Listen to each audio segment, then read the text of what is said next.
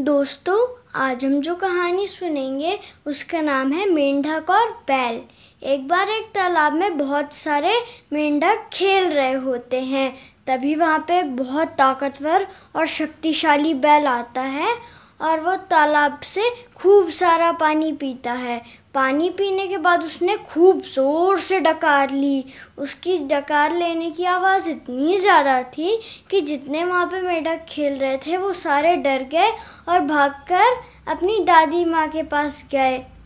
उनकी दादी माँ ने अपने पोतों से पूछा, क्या हुआ? इतने परेशान क्यों दिख रहे हो? उनमें से सबसे छोटे मेढक ने जवाब दिया, दादी तालाब के पास एक बहुत बड़ा जीव आया है।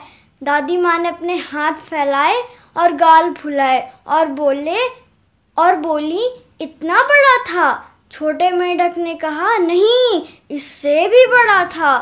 फिर दादी माँ ने अपने गाल और पेट और फुलाए। अब छोटे मेढक ने कहा, नहीं, इससे भी और बड़ा था। दादी माँ ऐसे करके अपना पेट फुलाती जा रही थी।